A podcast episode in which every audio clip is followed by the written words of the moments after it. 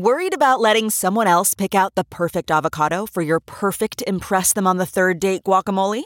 Well, good thing Instacart shoppers are as picky as you are. They find ripe avocados like it's their guac on the line. They are milk expiration date detectives. They bag eggs like the 12 precious pieces of cargo they are. So let Instacart shoppers overthink your groceries so that you can overthink what you'll wear on that third date.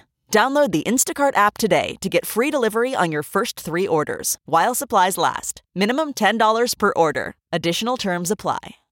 Hey, friends, thanks so much for listening to the podcast. And we want to make sure that you know about all the other exciting ways to get more exclusive content from The Bill Press Show. We're on Patreon. Did you know that? On Patreon. So to go to Patreon, P-A-T-R-E-O-N dot com slash BP show to get videos that nobody else gets. All we ask is five bucks a month and you get access to daily commentary and every week we put up a special interview just for our Patreon subscribers. Hey, it's a great way to support progressive media and get your hands on some fun, new, exclusive content.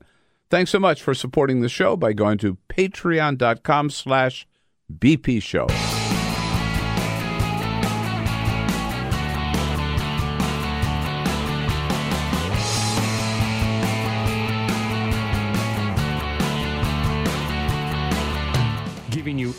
everything you need to fight the Trump administration. This is The Bill Press Show. Live at youtube.com slash The Bill Press Show. One week from today, it is up to us to change America. Yes, make America America again or else. Hey, hello, everybody. Here we go. On a Tuesday, Tuesday, October 30. Hello, hello, hello, hello. So good to see you today. Thanks so much for joining us here. The Bill Press Show from our studio on Washington, D.C., in Washington, D.C and that's where we start out. We join you everywhere in this great land of ours with all the news of the day. Yes, indeed, as always, lots to talk about uh, in the after and particularly today in the aftermath of that mass uh, murder at the synagogue in Pittsburgh on Saturday, where the city of Pittsburgh is girding itself today not only for the first funerals of those 11 victims, but also for a visit by the President of the United States, who has been told by Jewish leaders he is not welcome in Pittsburgh, but he, some, few, a few said, okay, he's the president, we might as well let him come. But um, more voices have come out and said, Mr. President, you are not welcome. The mayor has said, why don't you wait at least a few days and let us uh, alone and to to grieve and to mourn uh, our beloved people and friends and neighbors and family members who were killed. But the president has said, "I'm coming anyway because, damn it, my name is Donald Trump." Uh, and of course, he's dragging the first lady along with him just for cover, just for optics. Uh, pretty disgusting. We'll cover it all. Get your comments on Twitter at BP Show. But first. This is the Full Court Press. Just a couple of other stories making news. Bill, I think it was last week that I did the story about how Steph Curry from the Golden State Warriors set a new NBA record by Yes. knocking down 13 three pointers in one game. Well, last night, his teammate broke his record. Durant, middle, right side, Klay. Takes a dribble. Now the three. Got it! An NBA record for Klay Thompson. 14 threes. There you go. He beat his own teammate's record. Oh. Again, Steph Curry shot 13 three pointers Well, it's up last to week. Steph. Come back. And now Steph's got to do 15, right? That's what's yeah. got to happen. Klay Thompson went 14 Wow. for 24. Never heard of Klay From Thompson. behind. Oh, yeah. No, Yeah. NBA All Star, big part of their team. He shot, uh, again, 14 for 24 uh, from beyond the arc for three pointers, 18 for 29 uh, from the field. He scored 52 points in, tw- in only 27 minutes. He didn't even play the whole game. I mean, he, he missed it's essentially you three quarters. These guys are un. they're unreal. This is know? sort of how the NBA is shaping up to be this season. Just offensive powerhouses. It, it, last night, the score, they were playing the Chicago Bulls, by the way, uh, which Travis Waldron was at that game. He'll be with us tomorrow to talk about other things. But the final score was 149 to 124. I mean, they just Whoa. completely blew them out of the friggin' water. Wow. Wow. Yeah. So not exactly competitive if you're playing the Golden State Warriors. Uh, yesterday, this is pretty interesting. Twitter has a lot of problems. You know how I feel about Twitter. It's it's Yeah. a love hate relationship, mostly hate. Uh, but yesterday, they said that one of the things that they are going to do to try and combat a lot of the online toxicity that we see is they are going to get rid of the like button. You know, you can retweet things, you can reply Yeah. to things, or you can like things, and they say that taking away that like button uh, could actually help the ideological crisis that they have going on feels like a pretty weak start to addressing the problem of you know all the white supremacism and sexism that happens all the time on Twitter. But uh, CEO Jack Dorsey said at a private Twitter event that he wants to do away with the button very soon. Well, yeah. I mean, help a little maybe, but still, you got the fundamental problem, right? Yeah, I, you got bigger problems. I think. Uh, you think? Uh, I can't so- believe, well, of course, starting with Trump, how much time so many people spend on Twitter their entire life.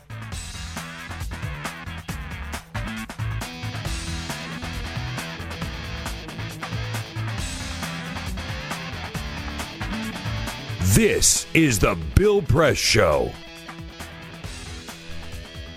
Hey, you know what? Forget about thoughts and prayers. What's more important? Get out and vote. That's what we need right now. People to get out and vote. Vote early. Vote November 6th. If you can't vote early, no thoughts and prayers. All right, you can do thoughts and prayers, but don't think that's enough. Vote, vote, vote. That's what Republicans want. They want you to get into the thoughts and prayers and not vote. No, don't fall into that trap. Hello, everybody. It's a week from today. Got to do it. Got to get out there. We've got to make America America again and stop this madness that we are living under. And we've got that chance. Don't blow it. Next Tuesday, turnout, turnout, turnout. Remember that. That's the key. That's the that's the theme. Got to be. You got to make sure not just for you, but everybody you know, everybody you love, or don't even love, everybody you get across, everybody you talk to, whether it's the guy at the grocery store or the guy that delivers a mail to your door, or you know just your friends and your neighbors and your family. Turn out, turn out, turn out. Get the word across, please. Here we go. The Bill Press Show on a Tuesday, Tuesday, October 30. How are you? Great to see you today. Thank you for joining us. Thanks for being part of the program as we uh, come to you live from, as always, our studio on Capitol Hill in Washington, D.C., right in the heart of the action, just down the street from the United States Capitol building, reaching out to you coast to coast and all around the globe on online on YouTube, youtube.com slash The Bill Press Show. Joining you on the radio uh, statewide in Indiana on Indiana Talks. Go, Joe Donnelly. You deserve a second term, and you're going to get one. And of course, we join you on the great WCPT, that powerful foghorn, big progressive voice of the whole greater Chicago area. Proud to uh, to start your day every day on WCPT, and we're looking at you on Free Speech TV as well. Thank you for being there. Yes, indeed. Uh, today, big day for the city of Pittsburgh, where uh, they have to gird themselves not only for the funerals for the first of, the first of the funerals for the 11 victims uh, of the mass murder on Saturday at the synagogue, uh, Tree of Life Synagogue, but also for a visit by the President of the United States, who has been told he is not wanted, who has been remember he was not he was not invited to the funeral for Barbara Bush nor for John McCain. People of Pittsburgh aren't crazy about seeing him either. Like a whole group of Jewish leaders sent a letter asking the president not to come. Let us take care of our own, be, our own grief and our own mourning uh, for our own loved ones. The mayor of Pittsburgh asked the president to delay his visit until after they've had a chance to bury the victims, uh, and then come in and meet with uh, community leaders. uh, the president says, No, I'm Donald Trump. I do whatever the hell I want. He is saying, I am coming to honor the victims. He is not coming to honor the victims. He is coming to exploit the victims uh, and uh, try to make amends, maybe, with some of us around the country and some in the Jewish community for the hateful things he has said and the way he has many in many ways uh, inspired attacks against Jews in this country. And let's let's lay it out right where it is. I mean, we said before when it comes with three, as we talked yesterday, three hate crimes. Get this in perspective: three definite hate crimes in 72 hours. The whole bombing campaign, now up to 15 bombs. By the way, there's a new one found yesterday. There are still more out in the mail, probably. Number 15 yesterday, directed where? CNN uh, for James Clapper, former uh, head of the uh, CIA, uh, uh, Director of National Intelligence, um, and who is a commentator, I believe, often appears on CNN. At any rate, that bomb was directed to CNN in Atlanta. It was intercepted far from CNN headquarters, uh, but they're still out there. But the point was, with that bomber, as we pointed you, if you take every single person every single person that the bomber targeted. Where did he get that list? He got that list from Donald Trump's lips. Donald Trump attacked every single one of those people by name, whether it was Eric Holder or Hillary Clinton or George Soros, by name. And that bomber just took the list from Donald Trump and said, okay, you attack him with words, I'm going to attack him with bombs. And then you had the uh, attack on uh, the killing of two African Americans in uh, Kentucky who were killed because of the color of their skin. This guy tra- uh, targeted a black church, couldn't get into the black church, went down the street to a Kroger's uh, and opened fire on African Americans. Uh, and again, Donald Trump has not hesitated, particularly to, I mean, he'll attack anybody, but particularly uh, ugly attacks against African Americans, whether they're NFL players or members of Congress, like Maxine Waters, or entertainers. Donald Trump uh, right out there in the forefront.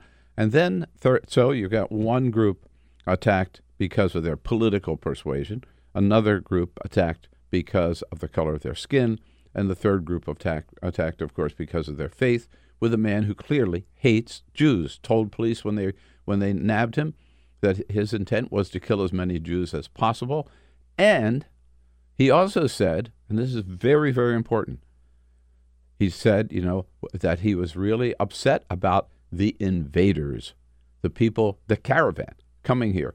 He called them the invaders, who directly, again, back to Donald Trump, who has labeled them an invasion?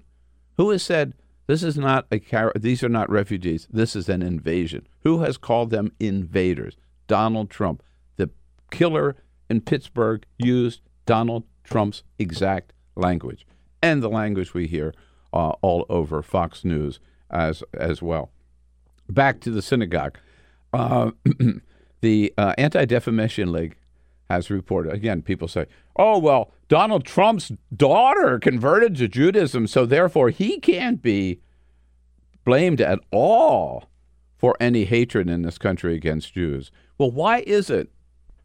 Why is it that under Donald Trump, according to the Anti Defamation League, anti Semitic attacks have increased in the last two years since Donald Trump became president 57%. Up 57%.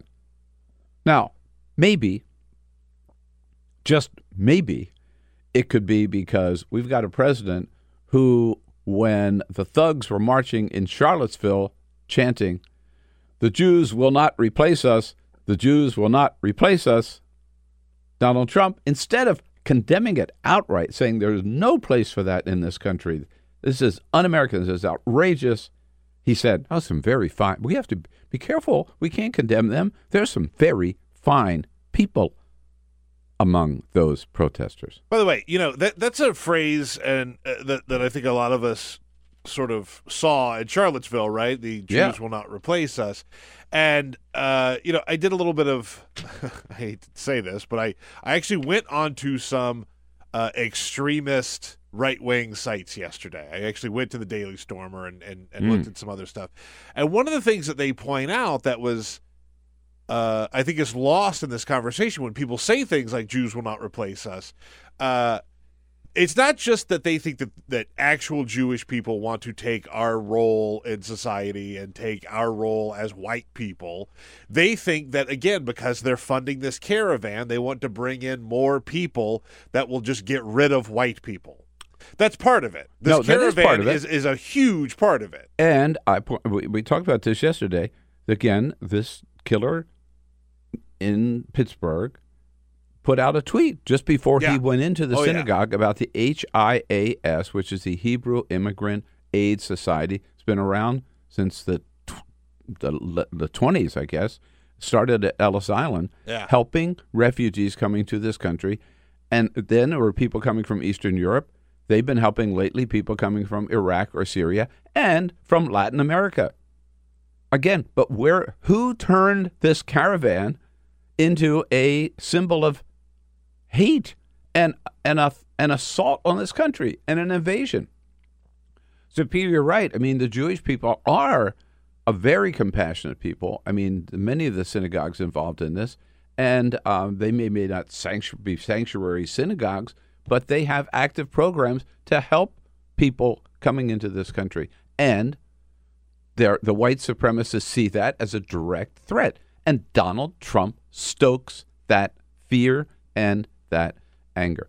Dana Milbank yesterday um, uh, in the Washington Post had a very an excellent column. Uh, giving sanction to bigotry is, the uh, head of it. Um, and he said, you know, this this uh, Donald Trump with Charlottesville uh, wasn't the first time that Donald Trump has basically given a wink wink to anti Semitism. And again, the numbers point out almost 60% up. And this is this is the uh, vandalizing of cemeteries. This is painting swastikas on synagogues. These, these are attacks against Jews, you know, at the market or or uh, wherever. Uh, but all of those incidents, uh, num- numerically, on gone up 60% in the last two years under Donald Trump. Again, back to Dana Milbank, he points out here's some here's some other signs of Donald Trump giving the wink wink to anti-Semitism, telling Jewish Republicans they won't support him. They, the reason they won't support him is because I don't want your money. The money. This is like Kevin McCarthy, who wants to be the next speaker if the Republicans hold him to the House, God forbid, saying we can't. He said this in a tweet last week. We can't let George Soros, Tom Steyer, and Michael Bloomberg buy this election. Three Jews. Hmm. What do they have in common? Yeah. Buy this election. Right. Uh, back to Dana Milbank again. Tweeting an image from an anti-Semitic message board with the Star of David atop a, po- atop a pile of cash. Remember when he did that? We talked about it during the primary. Saying, I don't have a message for supporters who threatened anti Semitic violence against a Jewish journalist. Oh, I don't have a message for that person. Branding his campaign with the America First slogan, which of course was the slogan of the of the anti Semitic, anti World War II movement, pro Hitler, alleging that bloodsuckers and a global power structure, including international banks, are plotting against ordinary Americans. Holy crap. Donald Trump said that. Yeah. And when he ur- when he was urged by the Anti Defamation League to stop using anti-Semitic tropes in his ads, repeating he just repeated the tropes in an ad with images of proper of prominent Jews rather, including George Soros.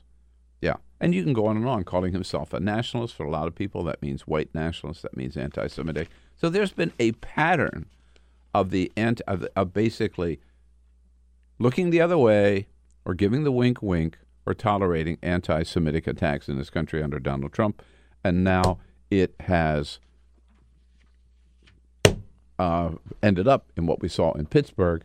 Uh, and again, you can I, I, think you can make a direct link, and nobody else will, I will, a direct link between those bombs, the, the, the killings down in Kentucky, and the uh, the uh, horrible, horrific slaughter at the Pittsburgh synagogue.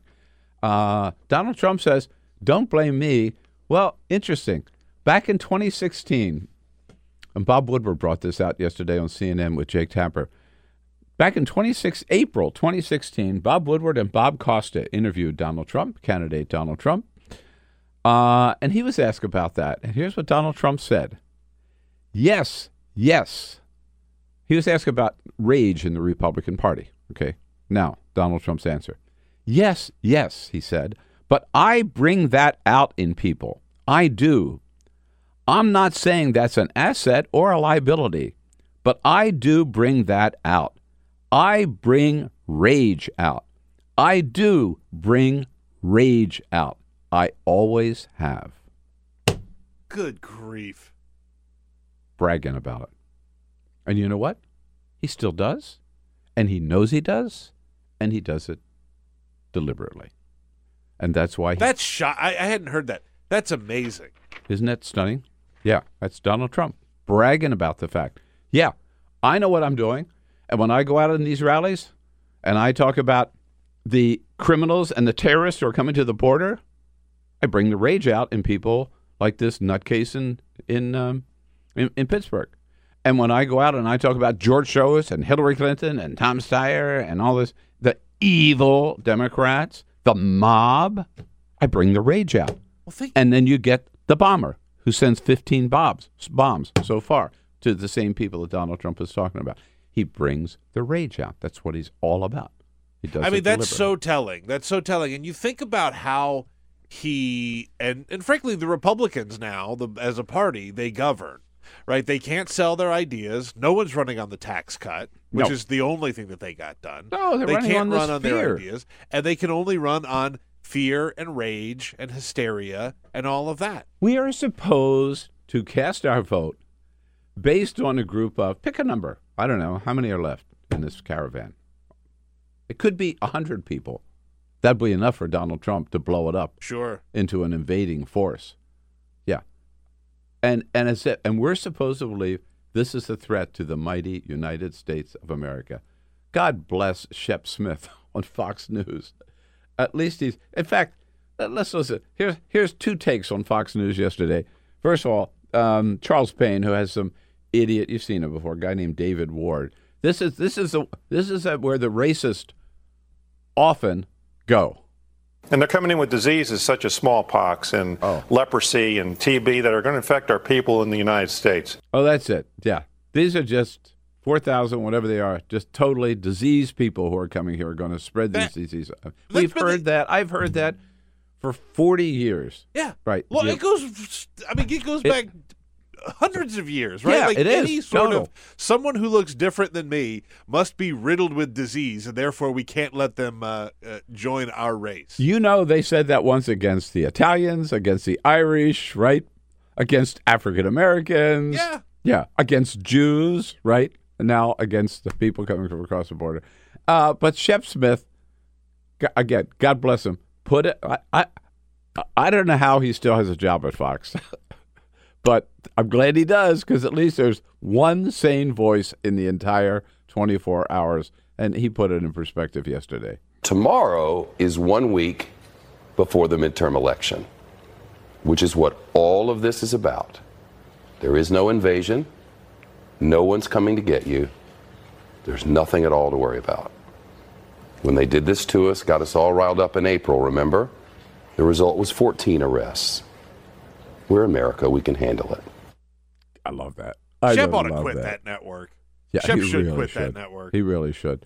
You know, somebody, and I think what it would take is somebody else to give him, and they should, any of the other networks, a big fat contract Sure. and say, hey, you're a class act. You're good. First of all, he's a damn good anchor. Hey, He's NBC has a hole in their schedule now that they got rid of Megyn Kelly. yeah, he's a great anchor. He's a great reporter. He's a great thinker, and he's fearless. And he'll say, uh, you know, he, he just tells it like it is. I've always liked him, and um, don't know him that well. Met him a couple of times, but thank God he's one voice on Fox. Meanwhile, just to show you the power of the presidency, um, this caravan, which, as Shep Smith said, is not a not a big deal. I, I- I'll give you those numbers again. The last caravan in April, when we all got all upset. Oh, my yeah. God! Oh, Here yeah. come the Russians are coming. The Russians are coming. Yeah, twenty five hundred people in the caravan. of whom about 250 made it to the border and applied for asylum, and three got in. Okay? Three. Three. Uh, so uno, dos, tres, right? And we're supposed to be all upset. Donald Trump wants American people. And some of these freaking stupid Trump supporters will fall for that. And, and that'll get them out to vote. And that's exactly what Donald Trump wants. Please don't fall for it. Uh, again, no thoughts and prayers. We don't want those. What we want is your vote. But back to uh, to show how Donald Trump can again try to manipulate public opinion on this, with the help, sadly, I have to say, of the Defense Secretary. Uh, the White House, the Defense, the Pentagon yesterday announced that they are sending troops to the border to deal with this caravan, which is still a thousand miles from the border, by the way. Um, and if you read all the reports, of poor people, I mean, the whole thing is kind of falling apart. I mean, they've been walking from Honduras, right? Across Guatemala. Now they're in southern Mexico. Some have just decided to stay there. Some have gone home. Some are pressing on. But we're sending 5,200 troops to the border. Why? To make believe that what Donald Trump says is true. We are sending 5,200 Trump's, troops to the border as political tools for Donald Trump. Pure, simple, political potted plans for Donald Trump. And I'm telling you, you know, I'm a big fan of his, but no longer. The man who, who agreed to do that is Defense Secretary James Mattis. And we've praised him so many times as the only rational voice left in the Trump White House. Well, no longer. I mean, he's agreed to do this. This was a time when he could stand up and say, No, Mr. President, we have a bigger fish to fry.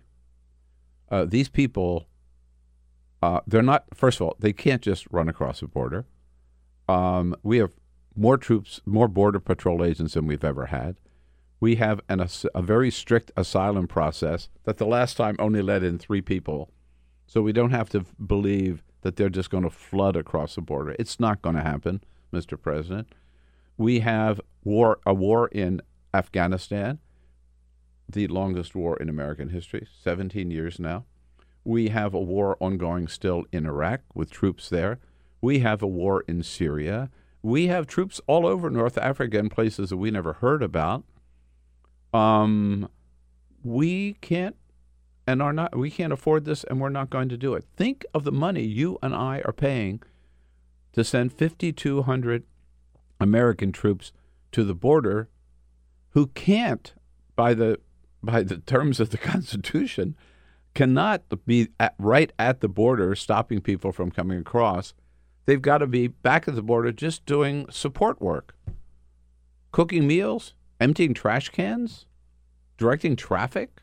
This is this is the use of the Amer- of the U.S. Army, and James Mattis went along with this. By the way, of, there are already 2,100 National Guard troops that Donald Trump sent in April that are still there. They're they are stationed miles from the border because they're not allowed to do active border patrol work.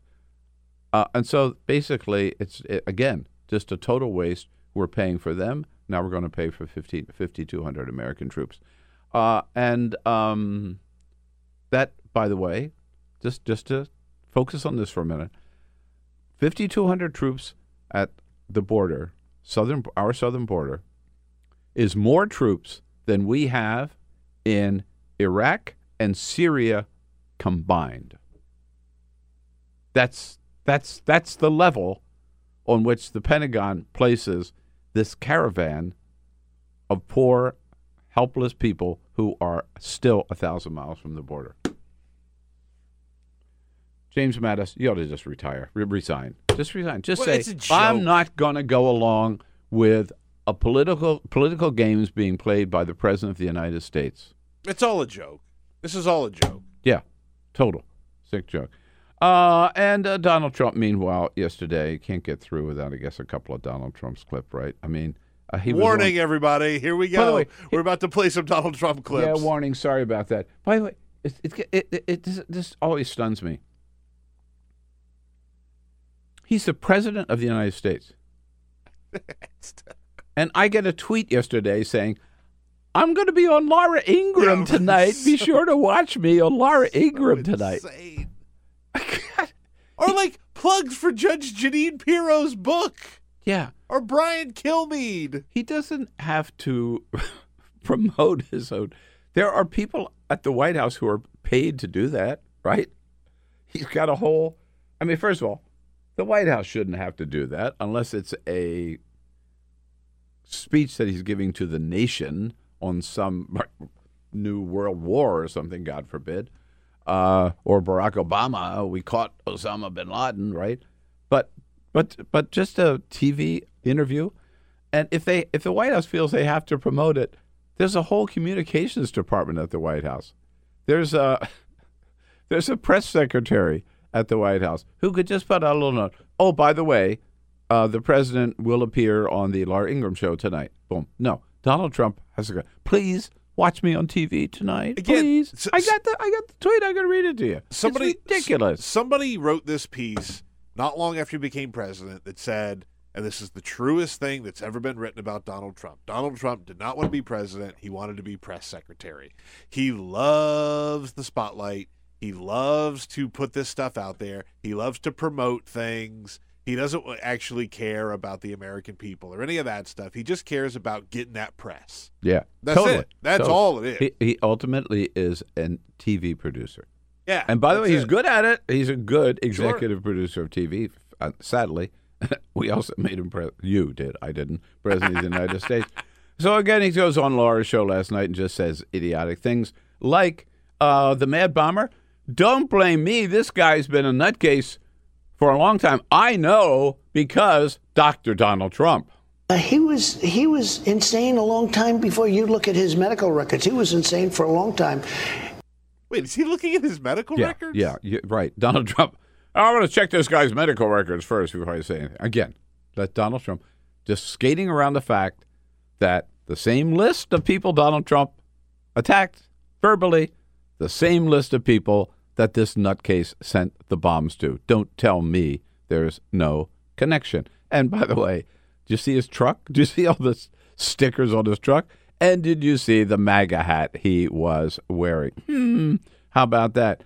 Um, uh, and this one, this really gets me. Every time that I've done an interview in the last week or so with any conservative about this issue, they always raise Bernie Sanders. Try to get Bernie Sanders in. Here, Donald Trump does it on Laura Ingraham. Bernie Sanders had a fan who shot a very good friend of ours, Steve Scalise, and other people. He was a total maniac. Nobody puts his name in the headline, Bernie Sanders in the headline with the maniac. In fact, Nancy shooting. Pelosi said, do not politicize this back at the time. I was in the headline of the Washington Post, my name associated with this crazy bomber. Mm-hmm. Yeah. Why? As I pointed out again yesterday on uh, actually with uh, with Larry King, um, you show me one time. Yeah, that's true. This is a guy who once volunteered for Bernie Sanders, who shot up the Republicans at the at their baseball practice, uh, and and really seriously, seriously uh, injured Steve Scalise. Thank God he is fully recovered. Um, well, very, very has done very, very well. Not totally recovered, but at any rate, I, I, I- challenged him yesterday. This person I was on with, you'd show me one time that Bernie Sanders said all Republicans are evil. You show me one time that Bernie Sanders called Republicans members of the mob. You show me one time that Bernie Sanders said that Republicans are too dangerous to govern. In other words, you show me one time that Donald Trump stoked anger, stoked hatred, stoked rage, and you win that argument. And of course, they can never do so. Never do so. And Donald Trump does it all the time. Hey, great lineup of guests today. Matt Gertz from Media Matters is going to join us uh, in the next hour, as well as Simone Pathe from Roll Call. But we start off with a good friend, Daniel Lippman, uh, head of the, or co author of the Playbook in Politico, which uh, we lean on and depend on every single day, twice a day, as a matter of fact. You should too. I'll take a quick break. We'll be back with Daniel Lippman and all of you and all of your comments on Twitter at BP Show. This is the Bill Press Show. You got it. Tuesday, October 30, the Bill Press Show live from Washington, D.C., our nation's capital. capital of the free world, and our studio on Capitol Hill, brought to you today by the United Food and Commercial Workers Union, the good men and women of the UFCW. Uh, they're the people that serve us at all the great grocery chains across the country. Uh, they stock the shelves, they check us out, uh, they just take good care of us and our families. We salute them, thank them for the support of the program. And check out their website under President Marc Perrone at ufcw.org. Joining us uh, in studio, the co author of the playbook on Politico, good friend. He's uh, nobody more on top of the scene here in Washington than Daniel Lippman. Hello, Daniel. Always good to see you. Thanks for having me. Thanks for getting up early here. course. And uh, we understand that you are uh, this. We're just the the prelude to your interview later this morning with Vice President Mike Pence. Yeah, our, our the play the playbook team, Jake, uh, Anna, Yeah. uh, we're all interviewing, uh, or they are interviewing uh, Mike Pence.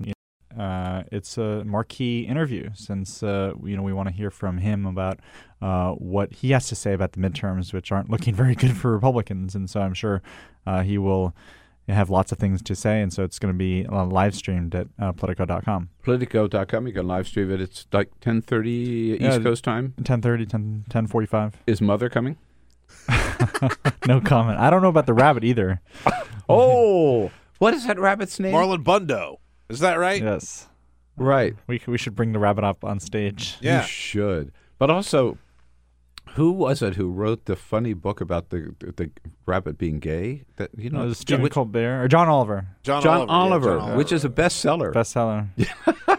we should we should we should uh You cannot make this crap up. I mean, you know, we, should- we should ask him about that if he's read the book. or if it's true. yeah. I want to know. And uh, so, where does the gay rabbit hang I think out? there's a there was Where's a New York the gay Tim- rabbit hang out in Washington. I think there was a New York Times Magazine story about uh animals that were you know had some of those homosexual tendencies. So There you go. There it is. But starts at the top. That's it.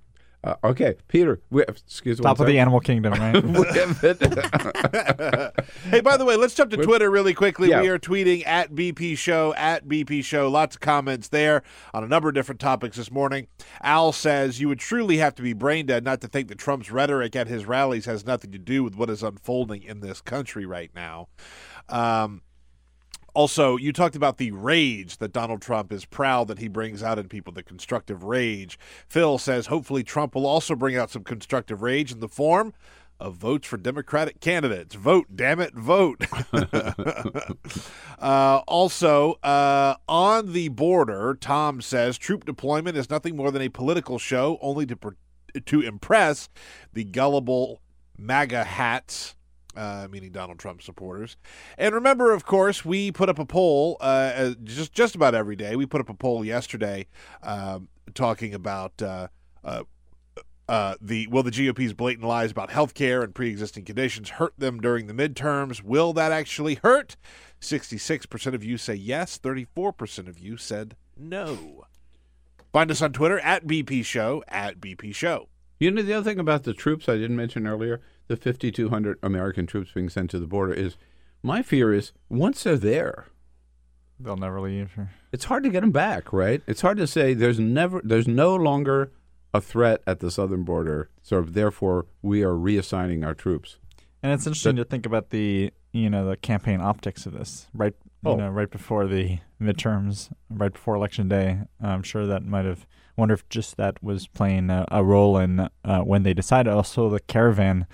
Uh, not great timing either for that. No, no. I mean, I think they're, they're directly linked, and I'm really surprised that James Mattis, who's pretty in, has proven himself to be pretty independent from what's been reported, you know, would go along with this because I think it's clearly a political ploy aimed at getting people scared before the midterms. Well, I think you know Mattis. Uh, he might be on his way out. Remember, Trump was saying, uh, "Well, he's a Democrat," and so Yeah. we had a our my colleague Nancy Cook had a story uh, a couple days ago about how uh, there are up to six cabinet members who might be leaving uh, in the next couple months. So Mattis might be on the list. Uh, Kirstjen Nielsen, if uh, for DHS, if uh, John Kelly uh, also leaves. Uh, Wilbur Ross at Commerce, who is uh, Trump has been uh, long uh, griping at for not being effective and not being a winner anymore, Or not Uh, being awake. yeah. uh, Wilbur, Attorney General wake Jeff. up! You're out. Yeah. Wilbur, wake up! You're out of a job. yeah. Jeff, sorry, Jeff. Sessions. Uh, oh, Sessions. Ryan You- Zinke. So, uh, and I'm sure there's more lower level people too. And by the way, uh, this will be on top of some five or six cabinet members who've already left. Yeah, remember Tom Price and his private Yeah, jets? Remember him? right. Exactly. No, it's yeah, record turnover, but that's not. That's kind of one of the hallmarks of this administration. They uh, just can't keep their people. Um, uh, but th- this one uh, Twitter comment mentioned uh, uh, rage, and I just want to point out uh, I saw this morning in um, one of your friends' posts uh, from Mike Allen uh, on Axios uh, that uh, Bob Woodward yesterday revealed back in April 2016. He and Bob Costa, two of the best reporters in the business for sure. Uh, when he interviewed Donald Trump in the middle of the uh, of the presidential election, and they were asking him about the rage in the Republican Party. I don't know whether you saw this, and Donald Trump said, told them, "Yes, yes, but I bring that out in people. I do. I'm not saying that's an that's an asset or a liability, but I do bring that out. I bring rage out. I do bring rage out. I always have.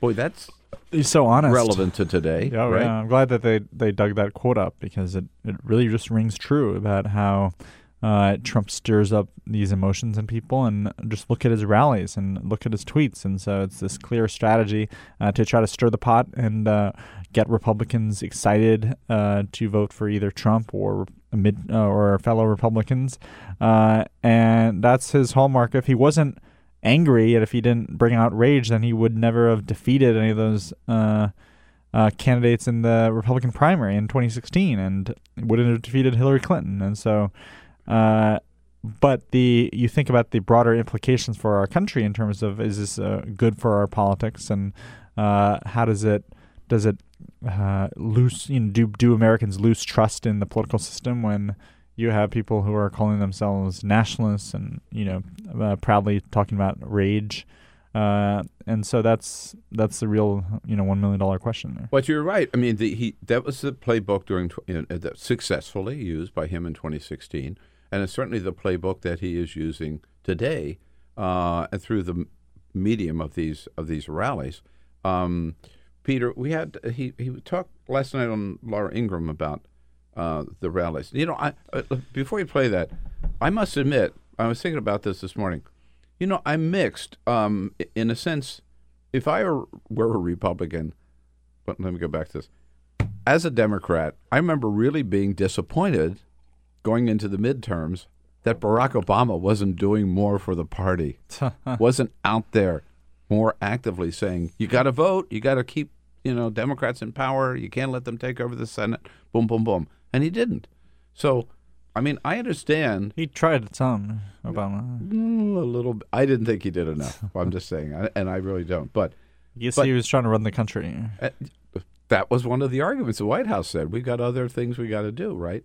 So now Donald Trump, he may be going the other way the other way, but still, you got to give. I'll I'll give him credit for taking his role as a party leader seriously, Yeah. trying to save the Democratic majority, particularly in the Senate. But there Or are Republican times. margin- I'm sorry, Republican Yeah. margin. Thank you. Uh, but there are times when you might pull back, like the same night that 11 people were killed in a synagogue in Pittsburgh. You might say this is a good reason not to have a rah rah rally where they're playing happy, happy, happy. You know, walking. and he's in. tweeting about baseball later that night Yeah, so- tweeting about baseball. But Donald Trump again defends you have to have these rallies. We had a great rally in Illinois for some great people.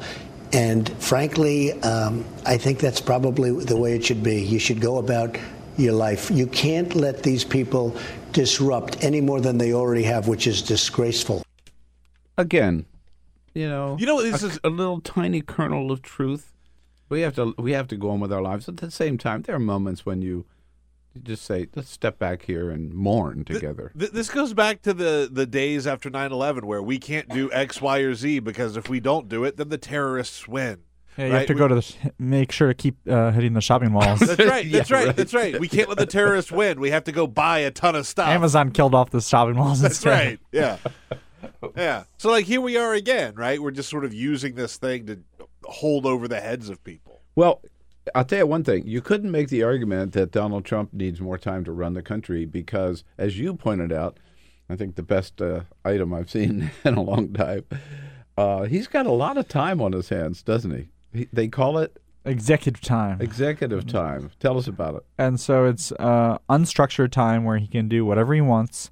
Uh, and so we got a, a copy Is of that what it says on the schedule? It says executive time. It does. And so That's, that's the phrase um, they use. Yeah, and they I guess it was just trying to come up with a, a phrase that you know, accurately sums up uh, you know what what that category of time is, and so we got a week's worth of tr- schedules, and uh, Trump uh, only had two hours of policy meetings last week. Uh, when in fact uh, Obama had you know six to seven hours a day, according to some of the people I talked to who worked for Obama. Oh yeah. And on last Tuesday, so a week ago today, uh, Trump had nine hours of executive time, while only three hours of actual work time. What does that mean? What does he do? Is he playing golf? He, he tweets, he calls his friends, cabinet members, staffers. He reads the newspaper. He, uh, you know, watches, Watches tel- TV, um, and kind of, you know, puts around in the White House. And uh, Drinks Diet Cokes?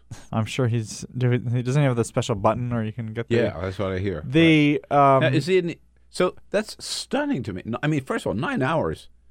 It's a lot of time. So, how much time was scheduled last Tuesday for work? like three hours of actual um you know Doing what? official events and uh so he, there was a media interview i think he had there was uh you know a bill signing and uh some uh, leader calls and so uh and and i'm not saying that all nine hours of the executive time he's just you know watching uh T- fox news but uh a lot of the um you know because he does have sometimes impromptu meetings on different Mhm. issues where he says I, I read something about trade in the newspaper you know what are we doing to you know Mhm. Yeah. uh, like hold the Chinese accountable and all that.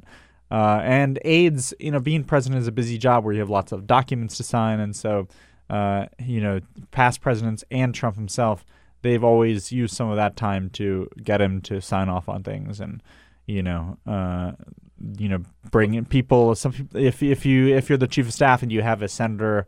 Uh, in your office for a meeting, you always want you sometimes want to have the president just say hi at the end. Yeah, That's right. what Rahm Emanuel used to do. Yeah, right. So I'm But sure that still, when they continues to happen. block aside time, basically, that's t- his time saying, "I don't want to be bothered. Right? Don't schedule anything. I just want this is And he only got uh, out of the five weekdays last week, he only got two uh, daily intelligence briefings, and, and they're called daily for a reason. And so, and this these are like his um But he, he has said publicly he doesn't need those briefings because he knows everything. yeah, but um you know That's any president amazing. should be uh, getting briefed on a daily basis, and Absolutely. And all, I think he will. They do give him the PDB, and like uh, Obama got on an iPad form, and so he might still get it, but he's not having a, a review with his top people. Uh, his you know CIA director, his DNI, uh, but um, Which means I'm he sure he's still pro- he's still like browsing through the intelligence because I'm sure he's still interested a little bit I- in what's going on. I, I wouldn't. Uh, I wouldn't agree to. I wouldn't say that's necessarily true. He might not even read But he it. likes. Remember, he talked about how uh, he loved the how classified and how secret and how you know he loved getting the the raw the raw intelligence a little bit. So So I want to go back to this executive time. Is it uh, from? Do you know, or were you able to find out? Does he spend this in the executive mansion or in the Oval Office? it's a mix of both. So like he, comes once he pre- he once- comes in pretty late, doesn't he? I mean, Yeah, like 11 George W. Bush got in there like at Eight. five o'clock or something. Yeah, Yeah, but by 8 a.m. for by eight, he was yeah. definitely on full bore meetings. un- underway. Right. Um, Obama maybe a little later, nine or so, but Obama was in more of a night owl. Yeah. And uh, so Trump will come in sometimes, uh, you know, 11 a.m. or 1.30 is sometimes the latest that a meeting is the first meeting of the day. And so, of course, these are midterms, and uh, so these are a little slower, but still, you know, uh, he's not. It's not like he's doing rallies from 10 a.m. to 6 p.m. The rallies are usually at night, and so he'll leave you know, at five or six or whatever, uh, and then come back uh, after after the rally. And all the often the rallies are held at airports, and so you don't actually have to like Right, travel right. very far. Um, I've heard it said that this that his schedule that he's carved out for himself as president is very similar to the schedule that he had as a Yeah. business executive at Trump Tower. Basically, he could he was had so much money he could do whatever he wanted. Right? He didn't have to. He didn't have to put in ten hours. Of he's also like work s- every day. He's over seventy years old, and so he's, you know, he's not waking up at, as early as us, and so the he's it's it's uh you know sometimes friends have told him that uh he complained that Reince Priebus would schedule too many meetings early on, and so the, they built in more executive time. But then Aide's also worried that if you build in too much, then uh, he, you know, he will uh, tweet too often, or he'll be antagonized by the media and what it's covering, and so Oh, you know, it's it's sort of like if they give him executive time and he's off in the mansion by himself and he's watching TV and he's got his phone. I mean, right? There's no control at all, right? So I think once he, once he comes send down, out. once he comes down, at yeah, because they're not they're not like you know he's not approving their uh, they're not approving his tweets, and once he comes down at eleven, he uh will often like stay until you know whenever. But we don't have a um. Oh. There's actually box. Uh, there's a box on certain White House employees can get. Oh yeah, I've seen that box with POTUS. Yeah, where POTUS is. Yeah. So it's just kind of funny. I you know. I, I I remember the first time I ever saw that. I was in Harold Ickes' office under Bill Clinton, and he had that little box, and and we were just talking, and I looked and I see this movement, and they were saying, you know, POTUS walking to so and so's That's office, amazing. POTUS going here. What I said, what is that? He said, oh, it just It's like shows, Minority Report. it shows where the president is going at any one at any one time. Yeah, it's kind of weird. That's pretty cool. So almost like he's got a you know a chip built in. It's an Apple Watch. No. uh, Peter, um, I'm not sure what time I'm coming in tomorrow. Um, I need a little, Executive time. yeah, a little executive time. I think. Uh, Me too. yeah, Don't we all? like tomorrow morning. Um, but it does raise the question about, um, you know, who's running the country. I guess. Uh, but some some liberals pointed out on Twitter that well, it's good that he's not actually spending all this time working because I- you know he could be having more executive orders and you know creating more uh, chaos and uh, you know nominating more judges, and instead uh, he is not you know working a full day, and so Um, speaking of uh, executive orders, uh, the president, uh, we were told this morning. I don't, I don't know whether Sarah Huckabee Sanders announced this yesterday. This was actually so. This was This- uh, uh, Axios has their new HBO show. They interviewed Donald Trump for their first show. So it was Jonathan Swan. Oh, that got was the right. president And Jim Van this. Hyne. And Jim Van and Jim Hyne, Van yeah, Hyne, got right? Who got the press? Who admitted that they are? Uh, he is considering signing uh, or declaring or something, uh, ending the policy that babies born in the United States are automatically American citizens. yeah. So I guess you have to like uh, Which, Stephen unless- Miller will be, you know go through the applications for Yeah. citizenship. Unless I'm wrong, Peter, we should double check this. I think that's in the Constitution, isn't it? Yeah, we have to read our constitution. I don't have my constitution handy, but that's what's on my. Uh, I mean, if, first of all, I'm pretty sure you cannot do it by executive order. And you know, Trump. Uh, so there's going to be huge court battles over this, obviously, because uh, people will fight this to the better better end. But uh, yeah, and again, this is dr- dr- again stoking the political fires about immigrants right before the midterm elections. But I know you can't do it by executive order. He says you can. Maybe you need an act of Congress. I'm not even sure you can do it by an act of Congress. I think the- you need a constitutional amendment. Since the you would since the adoption of the Fourteenth Amendment to the Constitution on July 9th, 1868, citizenship of persons born in the United States has been controlled by its citizenship clause, which states all persons born or naturalized in the United States and subject to the jurisdiction thereof are citizens of the United States. So you would need a constitutional amendment. I don't know if Trump has read the Constitution, so Oh, I know if he's read the Constitution. I think we the answer is a no. Yeah, but this these are the so-called anchor babies, right? Which is which has been uh, kids of uh, undocumented immigrants, right, and- right, and it's been an issue that the conservatives and anti-immigrant activists have been using for a long, long time. You know, this is again a serious threat to the safety and security of the United States of America. Uh, so Donald Trump is seizing this again at this moment, a week before the midterms, to say, "I'm going to stop this practice." And um, and again, I don't think he can. He And may also- want to. I don't think he cannot unilaterally. I think I'm sure that political cal- calculations are, you know, if this group was uh, heavily Republican in terms of these people who are, you know, grow up in 18 years, they can vote, uh, then they might have come out to a different policy outcome on this. But the fact that, uh, you know, Republicans are worried about uh, tons of Hispanics who are coming onto the uh, voting registry, uh, voters registrations, like that is, uh, I'm sure, uh, in their back of their mind or at the top of their mind. There's a good question for Mike Pence today. What, yeah, what do you think about that? Or is this About the anchor babies, yeah. right. I mean, can the president do this? I this? will flag it to uh, my Do- colleagues. Do you think this? I mean, it just just broke, right? So, do you think it's, this Oh, is yeah. a good policy, and do you think the president can do it? Well, what do you think? Ben Pence is going to disagree with uh, Trump. Oh God, never. That would be that would we would create some news that way.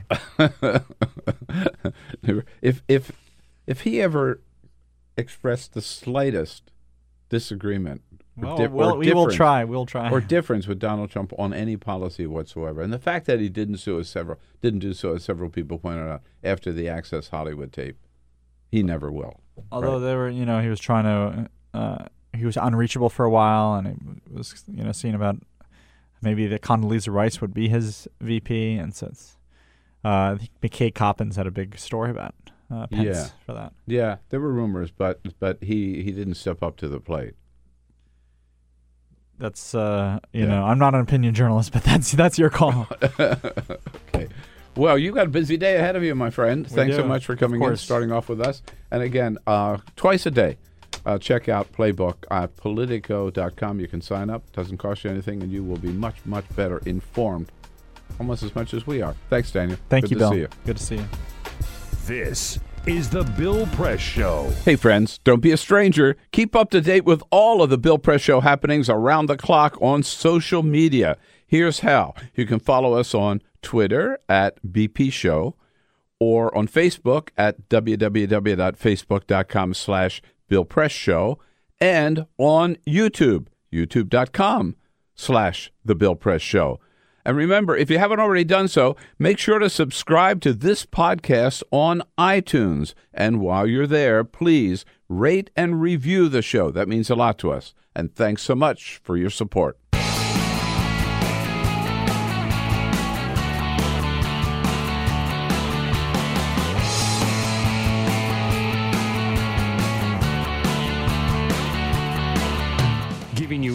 Everything you need to fight the Trump administration. This is the Bill Press Show. Live at youtube.com slash the Bill Press Show. One week from today, one week from today, we've got to bring America back to its senses, to our senses, and uh, do it as early as you can. Get out and vote. What do you say, everybody? Tuesday, October 30. So good to see you today. Welcome, welcome to the program, The Bill Press Show, live from Washington, D.C., our nation's capital, our studio on Capitol Hill, following all the news of the day. Uh, Donald Trump heading his way to Pittsburgh today, uh, even though uh, many leading citizens of Pittsburgh, including the mayor, have said, please don't come, at least don't come now, leave us alone in our grief. But the president is uh, ignoring them, and he's going to show up and force them to deal with his presence, um, which he says he's doing to honor the hero, the victims of that shooting. Uh, I believe he's doing it to exploit them for another political tool, as another political tool before the midterms.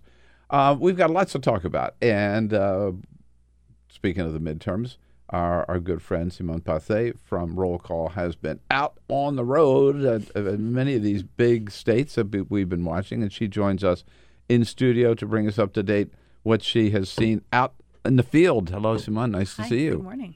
Lots going on, huh? And it's There all coming is. to a head Uh, yeah, it's hard to believe a week out. in some of those big states. Uh, Donald Trump stirring it up yesterday by uh, calling Andrew Gillum, the Democratic candidate uh, for governor in Florida, calling him a thief. Again, with zero evidence to back it up, but that is pure Donald Trump style. But of course, no, he doesn't. Uh, he doesn't abuse the rhetoric or the position of the presidency for any name calling at all. No, he he'd never do that. So we've got lots to talk about, and you have lots to comment on. Send us your comments on Twitter at BP Show. We'll run down a lot of the important races coming up. a week from today. But first, This Peter is Ogburn. the Full Court Press. All righty, just a couple of other stories making news. Now, remember a couple of weeks ago, Bill, we talked about the sports equinox, right? Where we had all these major Oh, league yeah, games yeah, going on. right. Well, there was one this past weekend. again, It's called the Super Sports Equinox. There were five major league games that took place in Los Angeles alone. They were all on home turf in LA, and one man went to every single game. how could he? Well, here's the deal. He started off at the Staples Center. He went to a Kings game to see the hockey. He left after just one period, and then he went to Oh, go watch oh. the Galaxy square off against the Houston Dynamo, which is a Major League Soccer match. Then he went uh, over to see the uh, LA Rams play the NF- their NFL game. Then he went to Dodger Stadium for the World Series, but he had to leave during the game so that he could go to yet another uh, professional sports game when he went to go see the LA Clippers play their basketball game. So he went to all five games. Again, he didn't stay for every single one of them, but he made it to every single one. He said it cost him a lot of money. I was just going to say, imagine how much you pay for those tickets. I mean, World, Series, tickets, al- alone. Yeah, World Series tickets alone. He said he paid seven hundred dollars for his ticket. Seven hundred dollars is what he paid for one ticket, and he and he only stayed for like three innings because he just wanted to be able to say he got it all done. And he said he utilized Uber, and he also said he stayed very hydrated, oh, I bet, I'll which I bet. guess would be a big part of it as By well. the way, that that's a lot of money. The seven hundred dollars. You couldn't see Hamilton for that. Yeah, exactly. right. Yeah, exactly. By the way, you know the stock market didn't have a great day yesterday. You oh, know Oh, tell me about it. You know who it hit particularly hard was Jeff Bezos. Turns out he lost $19.2 billion over the last two days. He is still the world's Oh my richest. God, that's a day's salary yeah, for him. I mean that's nothing for him, right? He's still the richest person in the world, uh, but Bill Bill Gates got a little bit closer. Bill Gates, of course, is number two. Uh, he got a little bit closer to Jeff Bezos over the last couple days since Bezos lost again nineteen point two billion dollars. in one day. Yeah. You have to play the lottery.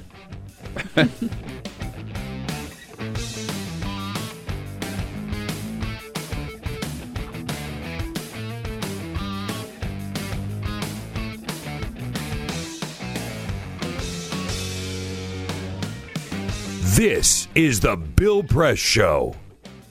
Yeah, get this. They're not only sending 5,200 troops to the border to deal with the caravan, they're actually calling it Operation Faithful Patriot.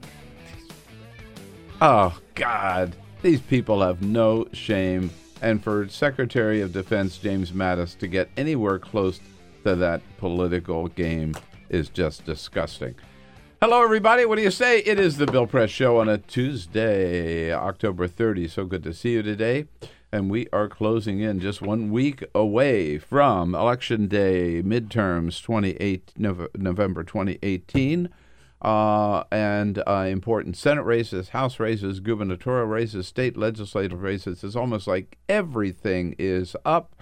And as everybody from President Obama to Joe Biden to Donald Trump have said, this may be the most important election ever. I know we say that every four years or every two years, but uh, certainly a lot at stake this time. Uh, good to see you as we join you online on YouTube, youtube.com slash The Bill Press Show.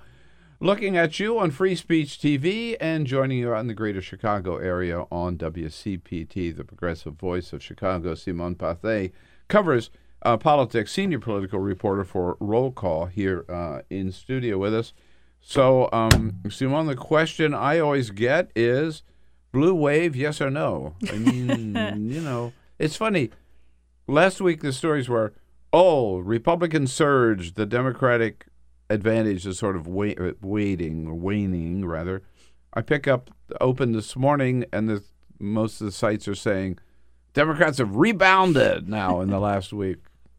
What's going on? What's your sense that you get out there? Because you've been out on the road. You've been out. Yeah, I, I think it's fair to say that Republicans are coming home to a certain extent. It's debatable whether there's a real Kavanaugh effect, which I haven't quite seen hardcore uh, data or anecdotal evidence of, or it's just the fact that it's closer to the election and Republicans kind of tune in late, and they're doing that in a lot of these districts.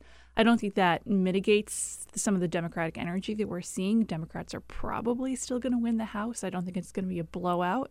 Um, depends when you say a wave, you know, what does that mean? Right. Um, and I think the, the mistake that some of us fall into is we look at the national numbers when we talk about who's ahead and who's down. We're looking at a generic ballot that's capturing the entire country. And that can only tell you so much. It's much more important to drill down into the specific districts and see who's up and who's down in the places that are the real battlegrounds. Well, if again, if you listen to all the commentators, read all the sites, uh, the general impression I get from people, and they could be dead wrong, is that um, the movement is definitely on the side of Democrats in the House, Mm-hmm. but not in, the Senate. Yeah, that's correct. And it's important to remember we're dealing with virtually two different elections But why, here, in two different sense? maps. Why? I, I don't. Because the, the the the same people voting for Senate and for House usually, right? Yes, but not in this case because the, the races that are competitive for the House have virtually no overlap with the races that are competitive for the Senate this year. You know, take a state like uh, North Dakota has a very competitive Senate race, right? But we're not talking about the House race in North Dakota. We know that's a pretty safe Republican seat. Likewise, in Virginia, we're talking about three districts now, at least in Virginia. The 10th, of course, is the one right here in the D.C. area that gets Mm-hmm. the most attention. We're not talking about the Senate race. No one's expecting Corey Stewart to win. Um, so the, the battlefields. That's the best news I've heard in a long time. I don't think so. Yeah, right. but who knows? Um, the battlefields are just very different because of the way the Senate map is drawn. so uh, you've been uh, uh, in, down in North Carolina, right? Yes, yeah. So in North Carolina, there's not a Senate race. There's not. Right. Nope. There's no statewide race. Important House races. Yeah, there's a few of them. In fact, more than I think a lot of us thought there was going to be coming into this cycle. We've heard about the ninth district. This is the seat uh, where Robert Pitchen- Pittenger lost his primary uh, earlier this year. Mark Harris is an evangelical pastor who's running on the Republican ticket. He's facing a solar energy guy, Dan McCready, who's a pretty strong Democratic recruit. You know, um, running against Pelosi, sort of a moderate down the middle message. Um, that's a What part of North Carolina? this is the Charlotte area. Um, and it, remember, North Carolina has seen a lot of redistricting. So this is also a district that has changed in the last two years, um, incorporated some more suburban communities that makes it perhaps a little bit harder for Republicans to hold. Um, then you've got the 13th district, which is slightly north of that. This is the district held by Ted Budd. He's a freshman. He's a member of the Freedom Caucus. Um, but there's some concern that he hasn't quite raised the money that he needed to. He hasn't uh, campaigned super aggressively. Um, and on paper, this district is actually the one that voted for Hillary Clinton by the largest margin. She still lost, of course, but compared to the other margins um, that are in competitive races in North Carolina, he's being challenged by Kathy Manning, uh, wealthy philanthropist woman in um, the Greensboro area. That also is a competitive race. You saw President Donald Trump in the state on Friday Right. rallying for both these Republicans. Interestingly, the Republican that he was not rallying for was George Holding. Um, he is also an, incumbent Republican, uh, but he represents the sort of suburban and ex-urban with a little bit of agrarian uh, pocket added into it in the Raleigh area. Um, and this is the race that I think a lot of folks were not expecting to be competitive. Um, and it's one of the reasons I went down there was actually to check out a district that, you know, that could be a sleeper race that a lot of us haven't been paying attention to. But um, he was actually trailing in his own polling of the district earlier this year during the summer. That caused a lot of the outside groups from both parties to invest in this race. So now you've got a, what was a safer Republican seat attracting millions of dollars from both parties here in Washington. Well, I think um, um, that the Republicans have been surprised, and maybe Democrats surprised too, by the amount of money that's flowing into these Mm-hmm. House races on the Democratic side. Uh, Sure. Most of it's small donors from all across the country Yeah. through uh, sites like Act Blue and, and others, right? I mean, Democrats actually, first time I can remember, I believe, have a fundraising advantage Again, we're talking House now. Yes, yes. The candidates themselves are raising just astronomical amounts of money. In fact, more than many Senate candidates are raising, which is kind of hard to believe. And it hasn't stopped. I mean, the, the third quarter fundraising numbers are the largest big numbers that we got most recently. But even um, since those were filed, you know, at the end of September, we've heard that candidates are raising close to a million dollars just in October alone. Mm.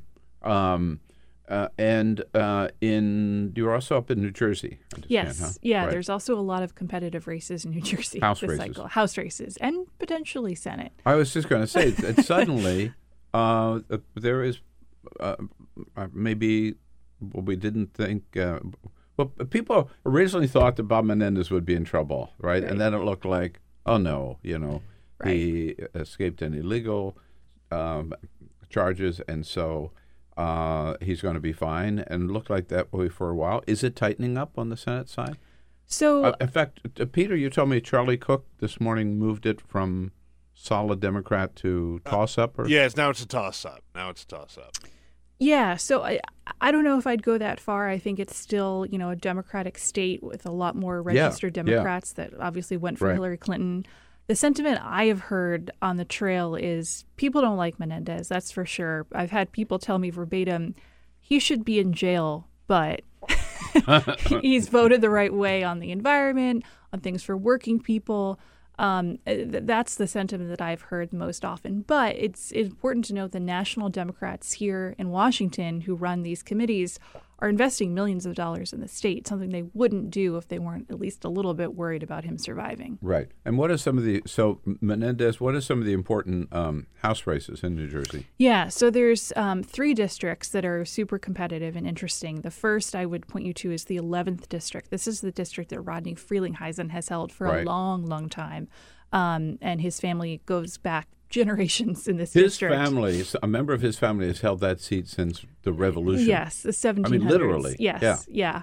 Um, and if I'm, that's actually my home district. And if you drive around the oh, area, you'll see yeah. Frelinghuysen Arboretum, Frelinghuysen Middle School. You know, his name is kind of a campaign slogan without it having to be, just because it's very familiar to Right, people. right. Um, so he's also the chairman of the Appropriations Committee, notably, but he decided, eh, I'm done. I'm not going to run for reelection. Perhaps he saw the writing on the wall. Mm-hmm. Um, but uh, the Democrat who is running to succeed him, Mikey Sherrill, is a former Navy pilot, federal prosecutor, really strong candidate, has raised just boatloads of money.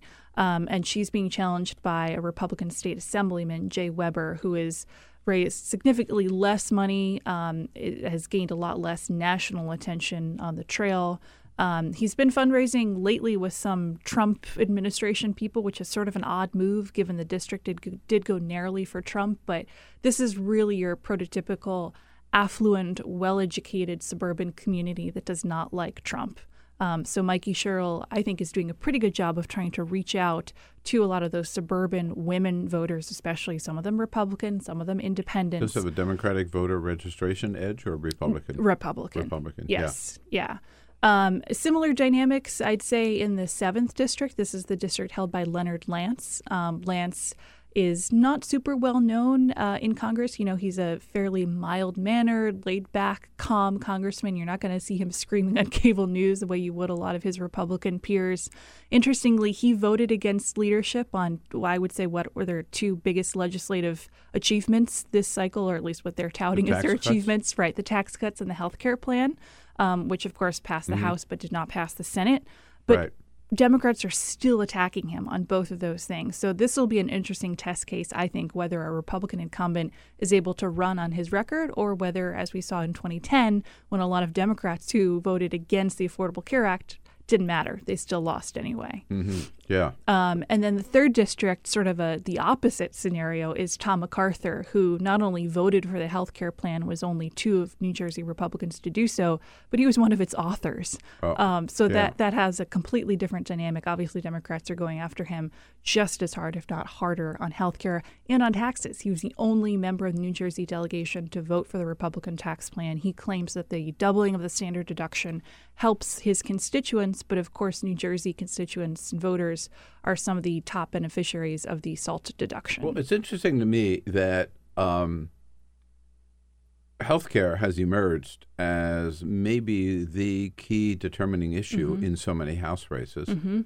um, at a time when Republicans are caught with their hands in the cookie jar when it comes to pre-existing conditions. I mean, um, and they seem to know it's a problem because Donald Trump keeps um, insisting that we're the party that's going to protect pre-existing conditions or people with, and Democrats want to take those protections away. When in fact, the Trump administration is in court, along with several Right. state attorneys general, trying to do away with the requirement that people with pre-existing conditions be um, not be discriminated against when it comes to buying health insurance. Yes, and you've seen it from these Republican candidates too. Over the last month or two, I'd say there's been a steady increase in ads, almost mimicking the ads from the Democratic side, where you put either yourself, the candidate, or a close family member on camera and you tell Mhm. your personal story about healthcare, Yeah.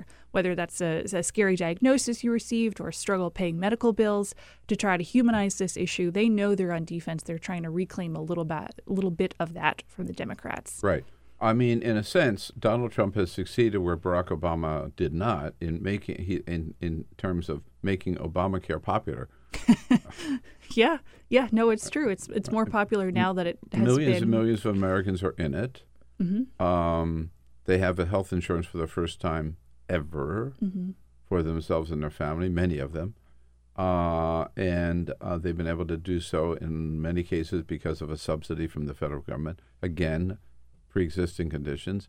Uh, and they don't want to see that taken away. Then you've got Mitch McConnell, who says last week, keep us in charge and you can count on it. We will try to repeal Obamacare all over again, right? Yeah. Plus that, plus again, as I say, the Republic, the Trump administration in court trying to do away with protection for pre-existing conditions. They can't deny either one of those. Yeah, and Democrats were oh so happy to hear McConnell say that. That worked very well for them, they think, on the campaign trail. Right. Uh, so the numbers, the math is 23 de- Democrats need 23 uh, out of how many districts in pl- so out of 23 they've got how many districts in play roughly do you, do you see it? Oh, a bunch. Um, they've got I don't even know what the number is right now. And it depends sort of what you consider in play. I think there's a hundred at least Democratic target districts according to the DCCC. Probably somewhere between 60 and 80 of those are actually competitive in the least yeah, little that's bit. the range that I've heard, right? Yeah, yeah, but 69, 70 or so. some of those are, just on the margin some are more what we would call toss-up Mm-hmm. races so it depends how you're counting it but certainly more than 23 districts are in play Right. Um, and Democrats have decided that they're going to wait until uh, we see the results of of uh, November 6th and which party controls the House before the Democrats uh, hold a vote on the new leadership. mm, yes this will Do you find a- many candidates saying that they will, at least declining right now, either saying they'll vote against Nancy Pelosi or just not not taking a stand? absolutely yes yeah um, just because it's been such a republican attack and even those democrats who say that are still being attacked on the pelosi question so i don't know to what extent that really helps mitigate the issue but yes um, many many candidates are either refusing to answer the question or just generically saying it's time for new leadership in both parties Right. Um, uh, I, I, I hear that. I see that. Having said that, I still believe Nancy Pelosi will be you do back Yeah. as the next Speaker of the uh, of the House of Representatives. Um, on the governor's race, races, interesting. Um, there's several that are really interesting, but yesterday um, the president stirred things up. Not only tweeting again his support for his candidate, um, Ron DeSantis in Florida, but calling Andrew Gillum a thief, the Democratic nominee. Uh, that takes things to a new level, a new low, which is It does. Not unusual from what we've heard, unfortunately, from him on the trail in terms of combining insults with sort of racial undertones, especially the closer we get to the election. Um, I would say clearly designed here to, to motivate a certain base to turn out. Um, and this is a, a, a gubernatorial race where there's not only implications for that race, but also it's closely tied to the Senate race, where turnout here there's a high African American turnout for Andrew Gillum, that could save Bill Nelson in the Senate. Yeah. Um, so it's sort of a two for one here. Uh, is is there any evidence, or at least any fear on some part of some Republicans that that kind of personal insult could backfire? Oh, absolutely. Yeah. Um, I mean, it depends who you talk to, whether they're willing to voice that on the record or not. But yeah, I think there's a definite concern that even someone like Ron DeSantis uh, has tethered himself way too closely to the president. And remember, this was a candidate during the primary who ran ads with his children uh, Oh, with yeah, Legos yeah. building the wall, literally. wall, yeah. Yes. Um, no, and- he is a total, total Trumper, no doubt about it. Right, and that may have worked well in the primary, but it, it could be a lot more problematic for him in a general election. Uh, it's I find it hard to believe that yet, even in this country, uh, 2018, we have not elected one African American woman as governor of any state. Mhm. Stacey Abrams would be the 1st Does she Mhm. have a shot? Um, I think she does. I haven't seen polling there lately. That that's not a race I've been following, but she certainly garnered a lot of national attention. She's attracting a lot of surrogates in the last couple days. Um, every time I see someone announcing where they're going to campaign, it seems like it's they're going to Georgia. Um, and there again, you've got a Republican nominee who um, has certainly, you know, veered more into the Trump lane. Is facing a lot of backlash now for allegedly trying to suppress the vote. Um, as the Secretary of State, he's in, in charge of the voter rolls, which someone can test as a bit of a conflict of interest when you're running for office. Uh, I, I think it's a blatant conflict of interest. And by the way, so does former President Jimmy Carter, Mhm. who yesterday said that he thought Brian Kemp should resign as Secretary of State, Mhm. uh, just to show, to take himself away from that conflict, particularly were there a recount, for example. And he has said he would not recuse himself if Right. there were a recount.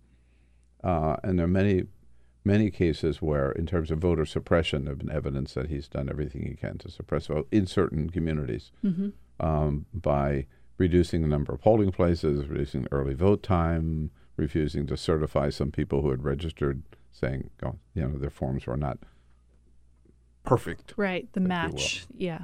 Right. So, um, what are the other races did you think are um, that you've particularly paid attention to, either Senate or Oh, my goodness! Senate races? Yeah, There's so Of this- many. well, in fact, we haven't talked about any of the Senate races. You know, we always talk about the big five, if you will, the five red states that Yeah. Donald Trump carried by double digits, uh, with Jon Tester and Claire McCaskill and others. Uh, interesting profile in the in the uh, uh, um, uh, of Claire McCaskill in this week's New Yorker, which Hmm. I, I read yesterday, and also noticed this morning she's now running an ad saying basically, "I'm not one of those crazy Democrats." Hmm. uh, yeah, I mean that's certainly along with the Pelosi on the the Senate side. The attack has been that, uh, well, especially in the last few weeks, that they're all part of the liberal mob, um, and so it, it's probably smart for the red state Democrats to say, "I'm not part of that," especially those who voted against uh, Trump's judicial nominees. So we talked about um, you, you did you did mention uh, we talked about New Jersey, but in, in terms of uh, I'm looking at Senate races, Mhm. Florida is one that certainly uh, is not a lock locked in for Democrats, right? Nope, definitely not. Um, the governor is spending an enormous amount of his own money on this race and raising a lot of money too. Um, and it's an expensive media market. It, uh, you know, you've got a lot of a lot of things going on here. You've got the fact the governor gets a lot of earned media attention, right? Yeah, I mean, the not only can- hurricanes and Right. On top of that, he seems to be releasing a new ad probably every day. I check my inbox and there's not one, but maybe two ads from Rick Scott. Uh, Nelson has been a little bit slower to get on the airwaves. I don't think he was up until this summer, so he was relying on air cover from some of the outside groups, which concerns some Democrats here.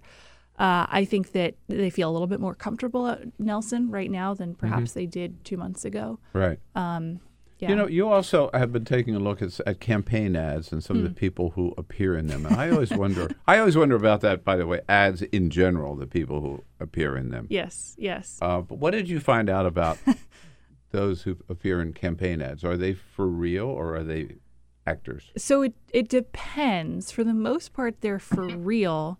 Um, but what's so interesting is that there's no way for us to know. Um, there are no rules. Don't they have to identify them? No, there are no rules about identifying these people. Um, and what I find so interesting is that a lot of them are real people in the sense that they're not paid actors, but they're not necessarily always the average voter that they're made out to be. A lot of times they are party officials in the local party, in the county party. They might be state legislators. That was the case for an ad from um, Kevin Cramer when features a veteran talking about how wonderful he is. Turns out the guy is a Republican state legislature. Both sides do this. Heidi Heitkamp ran an ad that featured a former Democratic state legislator. Um, the ad that first brought this to my attention was one from Bruce Poliquin up in Maine, where you've got the very ubiquitous image of a woman sitting at a kitchen table with her hands wrapped around a coffee mug, talking to camera about how wonderful Bruce Poliquin is. Um, and it identifies her just by name and where she's from, which is Lewiston, Maine. Turns out she's not just a regular voter; she's the chairman of the county Republican Party. Um, well, wouldn't people know that? Not necessarily. No. Yeah, I, I, I wouldn't necessarily know my local uh, chair of the political party. Yeah, unless you live in a really small town and you're very politically connected, probably not. That's crazy. Yeah, yeah. I would just think that some political reporter would certainly know, right? And Sure. write a story saying, Yeah. "Oh, busted," right? Right, but I mean, how many people read local newspapers anymore? And and there's a debate. does that Good point. Does that delegitimize the person's testimonial about how great the candidate is? Maybe you know, some of us would say yes, but to a voter, No, but maybe you- they don't you- care. You're giving the impression that this is, as you say, Right. just your average, Right. It- right, yes. housewife or exactly whatever citizen, Right. resident, right, of right the community. and in many times they are not at all. Yeah. uh, do they still use paid actors? Some of them do. Um, th- most of the ad consultants on both sides of the aisle that I spoke to said they try not to do that unless they're dramatizing something. Um, you know, we've all seen instances where someone gets dressed up trying to be the candidate that they're um, parodying, they're, they're, they're, attacking, or if they're trying to portray a candidate as a little kid, you know, delivering newspapers as a child, like then they'll use an actor. Um, but it can get you into a lot of trouble, honestly, and it's expensive. So, good campaigns, um, campaigns that have a strong grassroots network, are always trying to identify supporters, people that they could use for things like this um, di- from different constituency groups, whether it's a doctor or a single mom or a veteran. My my rule is every time I see anybody in an ad, I I assume that they're phony. I think that's Yeah, same. I, I think that's a pretty good rule. Yeah, I mean these rule. people you see talking about what a what a great you know I don't know insurance plan it is right or medical plan or something like Mhm. that. I, I just assume they're all paid to say that. Yeah. You know, no matter you know no matter what what they claim to be or no matter how they're dressed or whatever. Right. Uh, and I think that's um, that's a pretty good rule to live by Mhm. at any rate. Right. Mhm. All right. So when the dust settles a week from today, Mhm. where are we going to be? Oh man, I think that Democrats will probably have control of the House, but remember there's going to be a lot of races on the West Coast that we're not necessarily going to know the outcome of by the close of Uh, business and we didn't Tuesday. talk about that, but there are uh, five or seven seats in California. There's a lot right there in California. Yeah, yeah, yes. that could um, So that could keep us waiting for a while. Um, and I I, saw that uh, Senator Kamala Harris and uh, gu- gubernatorial candidate um, Gavin Newsom are going to be doing a swing through Mm. Orange Mhm. County, Southern California, where there are five seats in Orange County, North San Diego alone. Yeah. Then a couple in the Valley and in Northern California, too, Mhm. that could determine the outcome of the House. Just Absolutely. California. Yeah, which means it could be a late night or a late couple of days for all of us. Dana Rohrabacher, bye. bye. Fingers crossed. Uh, so uh, you say uh, when the dust settles, Democrats will have control of the House, Senate? Senate, I think Republicans probably stay in power. Hold Um, on. The the math is just really hard. I mean, Democrats would have to hold all of these states where, where Democrats are running for reelection in red states. That means Heidi Heitkamp would have to win, Joe Donnelly, Joe Manchin. Um, plus, they would have to pick up two seats. Yeah. Um, that's just a hard gamble. Two seats uh, in either Nevada, Arizona, Texas, or uh, Tennessee. I still think the polls are wrong in Texas, but uh, we'll find out. And governorships, definitely some pickup among governors. Yeah, uh, governors, I, I honestly governors. know less about because I don't cover those, but I think it's fair to say Democrats could make a few gains there. They- they- They're better. They only have 15 states now. Uh, all right, you better get back to work. You got other states to visit here and one week to go. Thanks, Yes. Simone, for coming Thank in. you. Uh, you can follow Simone at Roll Call, rollcall.com. Uh, the media, Donald Trump says, still the enemy of the American people. Matt Gertz from Media Matters takes that on next for us right here in studio on the Bill Press Show. We'll take a quick break and we'll be right back. Don't go anywhere. This is the Bill Press Show.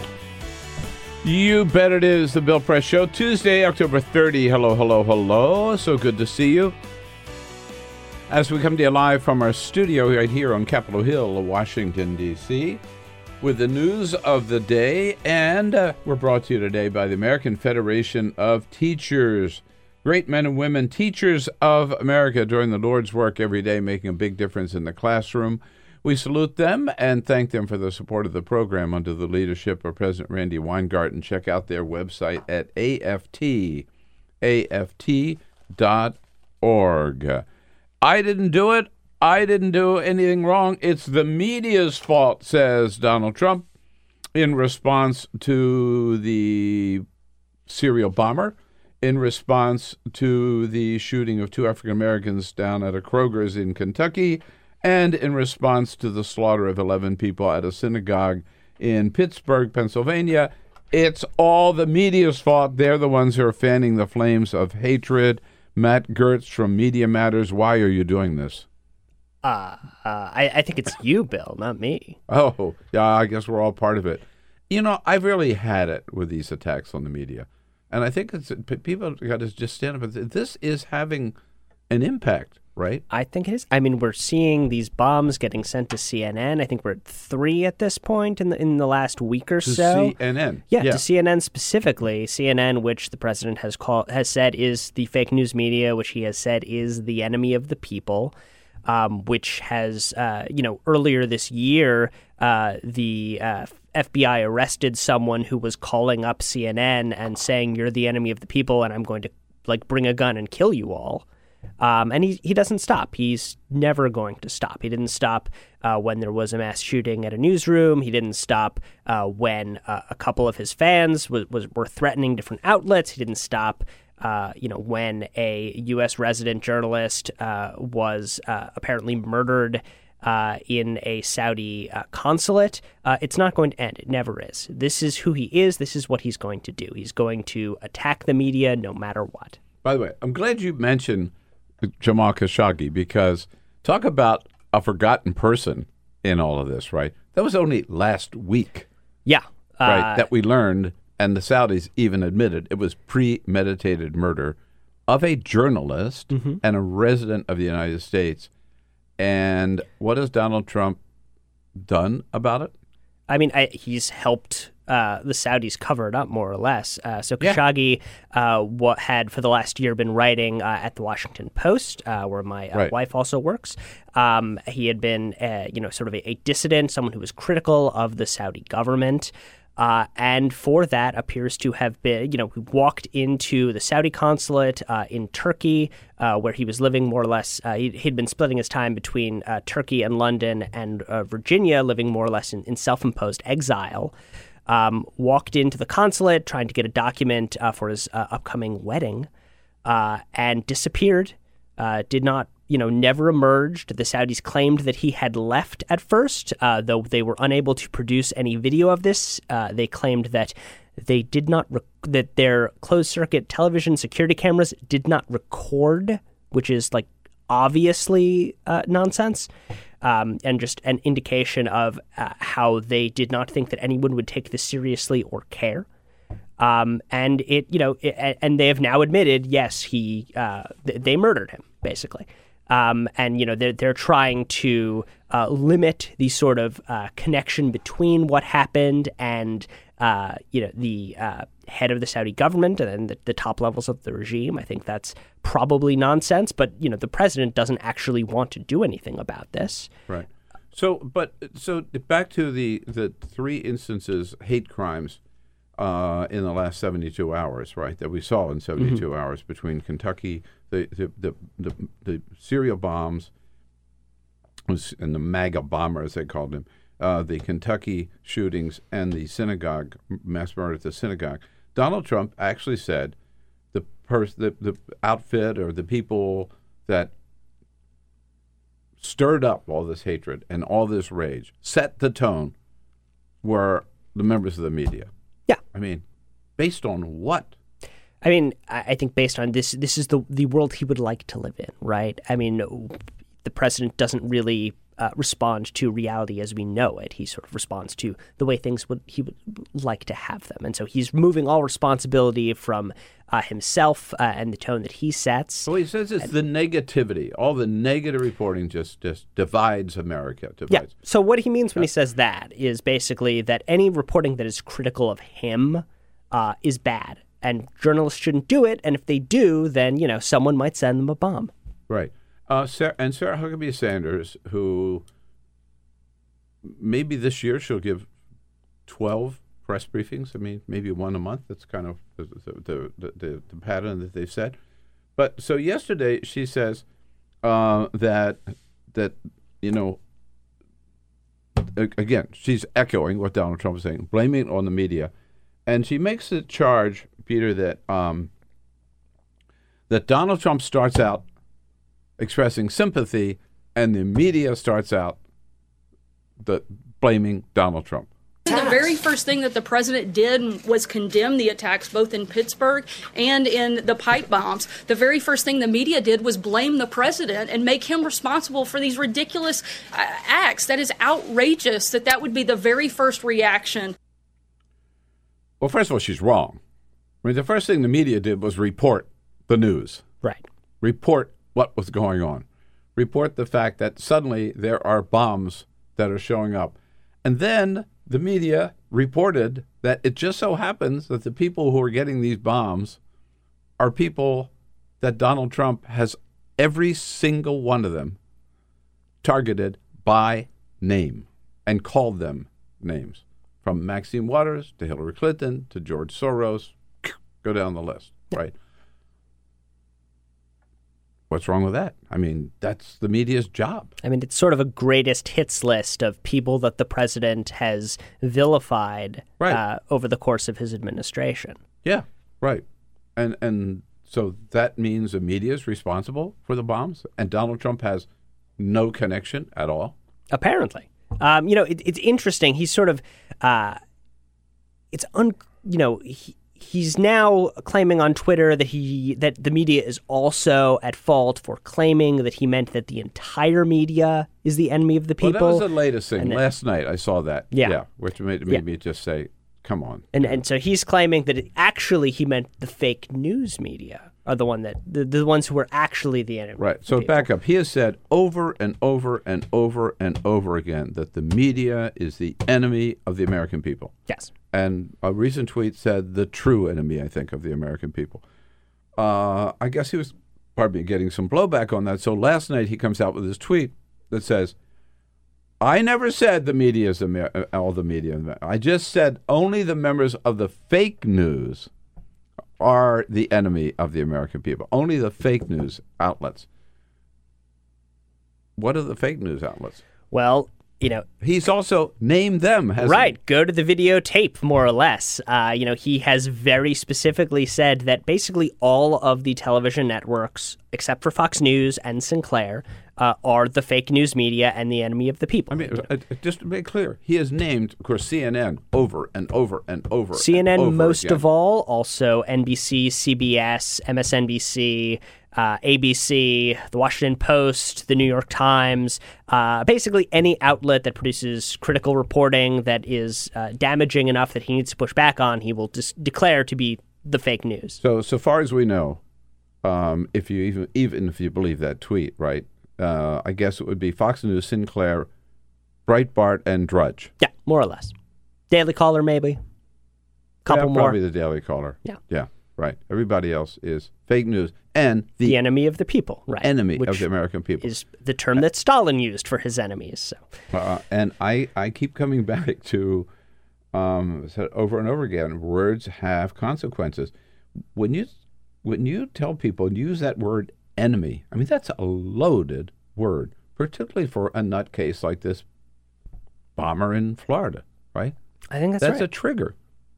Yeah, I mean it's hard to draw you know causal lines on this stuff, but obviously he was a uh, a basically a Donald Trump super fan, someone who had plastered his van with stickers, uh, you know, praising the president and his administration. Uh, someone who was constantly on social media talking about how great the president was and going after the very set of enemies that the president had identified. CNN sucks is one Sure. of the things that he had on Uh, his van. and then sent a series of bombs to those same people. Right. Uh, and so we see that connection, and also the connection in Pittsburgh, which um, not maybe is not as much attention has been paid to, but clearly this uh, individual there uh, felt threatened by the caravan. He talked about that he felt he had to act because these Jews are people who welcome, welcome, welcome refugees and help them out. And here's this caravan coming, caravan of invaders. Who called them invaders? Who who said there's an invasion coming, right, of this country? Donald Trump. Uh, Donald Trump and Fox News. Um, you know, and- this is, yeah, thank you. Right. I mean, so I, I think that story kind of begins with the fact that the president and his policies are deeply unpopular. Uh, you know, he, the Republicans can't really run on a positive agenda during this midterm period. They originally were planning to do so on the tax cuts, but everyone basically admits that those were, you know, a giveaway to uh, the wealthy and to corporations. Uh, their health healthcare policy is so incredibly unpopular that they just need to lie about what they've done and want to do. Uh, and so the plan to get voters to the polls has been fear.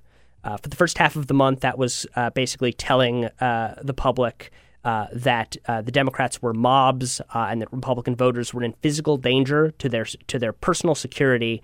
Um, you know, if Democrats were elected, and then halfway through the month, this caravan started forming in Honduras. Uh, Fox News started talking about it within a couple of days, while it was still, you know, more than well over a thousand miles away uh, from the U.S., saying it was, you know, it was coming here. It was a crisis. Uh, it was an invasion.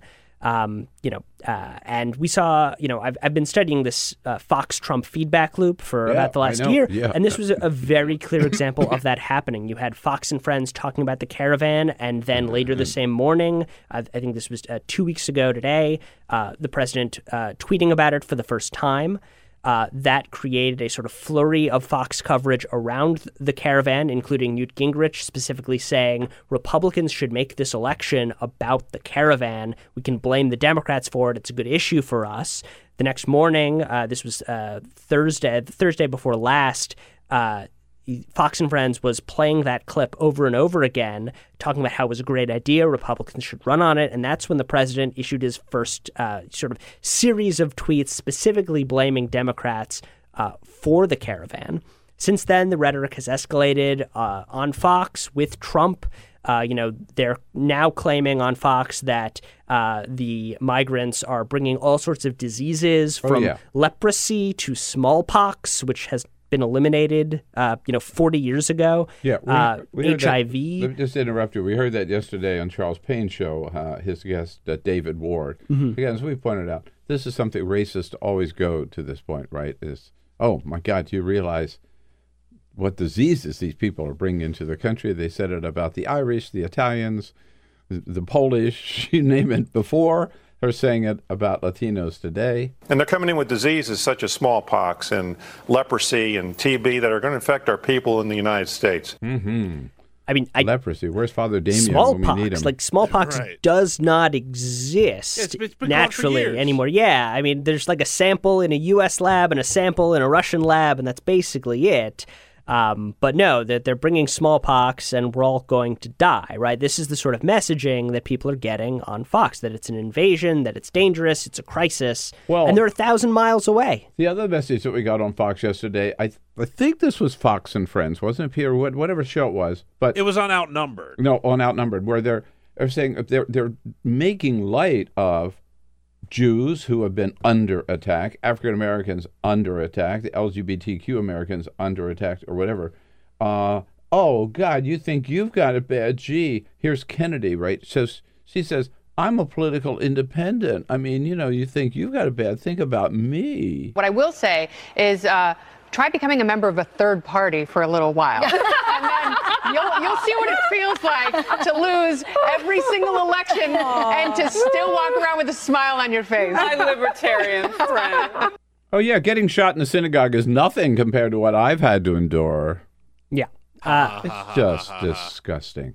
God, you know how low can you go? Yeah, I mean, I think it's pretty clear that this this sort of rhetoric is just not going to stop. I mean, if the the fact that the shooter, you know, specifically citing uh, refugee issues and this caravan went on a massacre, and that doesn't give uh, you know people on Fox a little bit of pause about the type of rhetoric that they're spewing out. I mean, I, I think there's basically no limit to it. There's no bottom here. Right.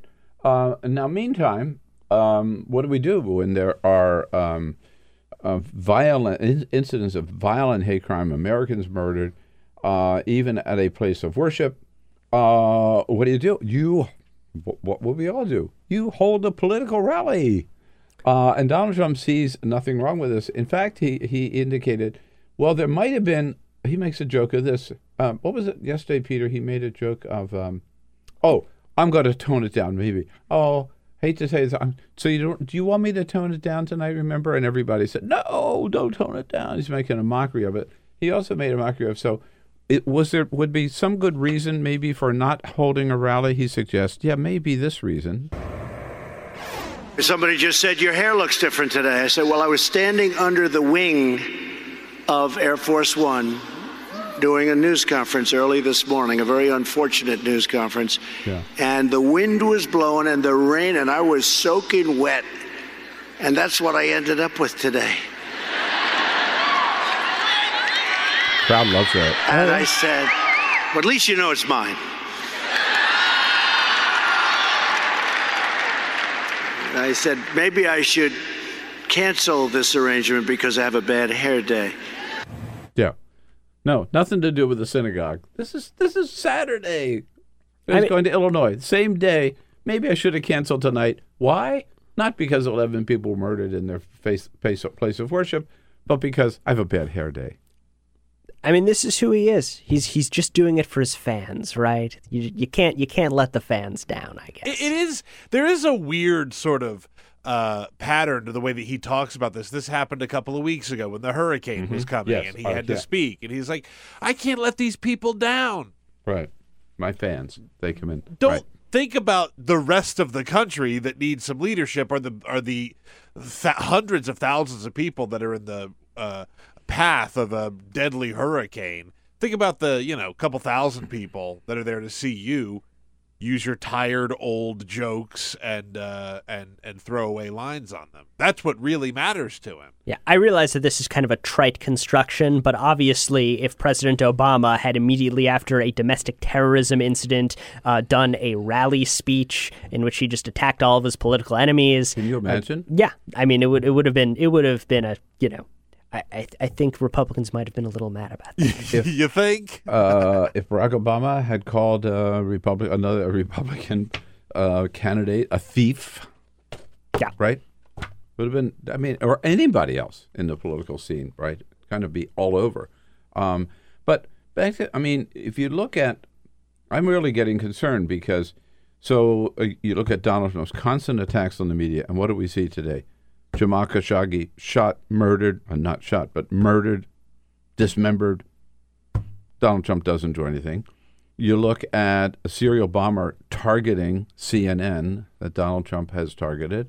Donald Trump doesn't call the head of CNN and say, "God, I'm sorry about this," or "But we better back off," or anything. No, no, no. You know, he continues to attack CNN. Sarah Huckabee Sanders did uh, yesterday. Let's not forget uh, specifically praising a Republican congressman for, For body, body- slamming a reporter a who had been asking him a question about health care policy. Right. So you're going on, and now you've got at Trump rallies, um, CNN and other media outlets who actually have paid guards to protect them from the mob, from Donald Trump supporters, whom he is egging on, calling out people by name and by outlets and pointing to them and basically turning the crowd against them. Yeah. I mean, where does this lead? Where, uh, I mean, it's already led to violence and to bloodshed, you know, and he doesn't seem to be backing off at all. I mean, at best, he does not care about the danger that he is putting reporters in. Uh, at worst, he actively wants them to be hurt. I think that's the takeaway from praising a Republican for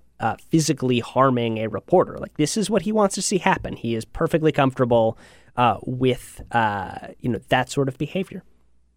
I forget who the reporter reporter was. Do you remember? Uh, it was Ben Jacobs uh, from the Guardian. the Guardian. Yeah. Who, who I believe uh, his I guess would also be classified as fake news, obviously, because they're not. Well, by the way, there's a whole thing going on now because Gianforte, they, there's there was sort of an agreement that they had that uh, uh, Ben Jacobs said, "Fine, you pay. I think it was ten thousand dollars to um, uh, a committee to help protect journalists, and I won't sue your ass off." Right, Mhm. and so now Gianforte is sort of rewriting these. He's like, "Yeah, I never did that. I never did that." Or this guy came at me first, and is rewriting it. Ben Jacobs actually had his lawyer send a letter to Gianforte and say, "Hey, we agreed you were going to admit that you did this and you give us money and if you don't knock it off we're coming after you Yeah, I think the specifics on this one were that he, uh, the the congressman was claiming uh, was being asked about this uh, by an editorial board, uh, and he basically said that he had a non-disclosure agreement that prevented him from talking about that. And Jacobs's lawyer sent a letter basically saying, uh, "This is not true. Uh, you need to stop lying about uh, the, the condition the, about what you did and like what the outcome was." Right.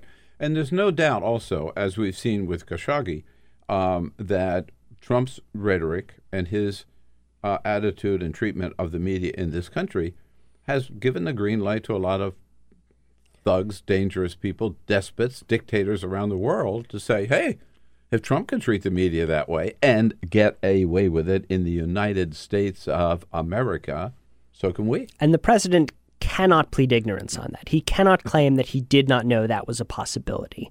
Uh, the publisher of the New York Times met with him in the White House in July and specifically told him, Your rhetoric is going to have deadly consequences, particularly overseas, uh, where uh, you know these dictators are going to get the impression that they can do away with journalists uh, and there will be no repercussions.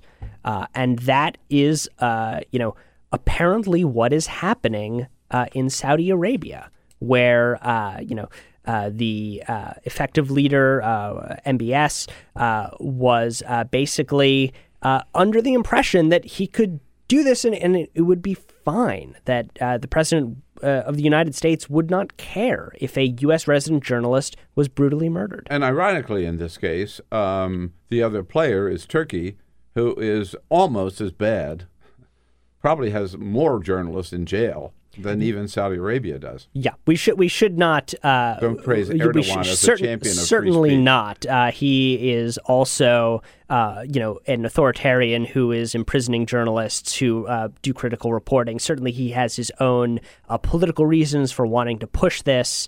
Uh, which does not, you know, get away from the fact that the Saudi government appears to have murdered a U.S. journalist. Well, you know, Matt, I remember the days when uh, Media Matters had nothing more to do than keep up with Rush Limbaugh and the lies that he was telling every day. But um, um, in a sense, looking back, those were the good old days. Things have gotten a lot, lot more grim and serious than right now. And thank God you're still there on the job every day at Media Matters, MediaMatters.org. Senior fellow Matt Gertz with us. Thanks so much, Matt. Always good in. to be here. All right, and that is your Tuesday now, folks. Make the most of it. Come back and see us again tomorrow. We'll be looking for you. This is the Bill Press Show.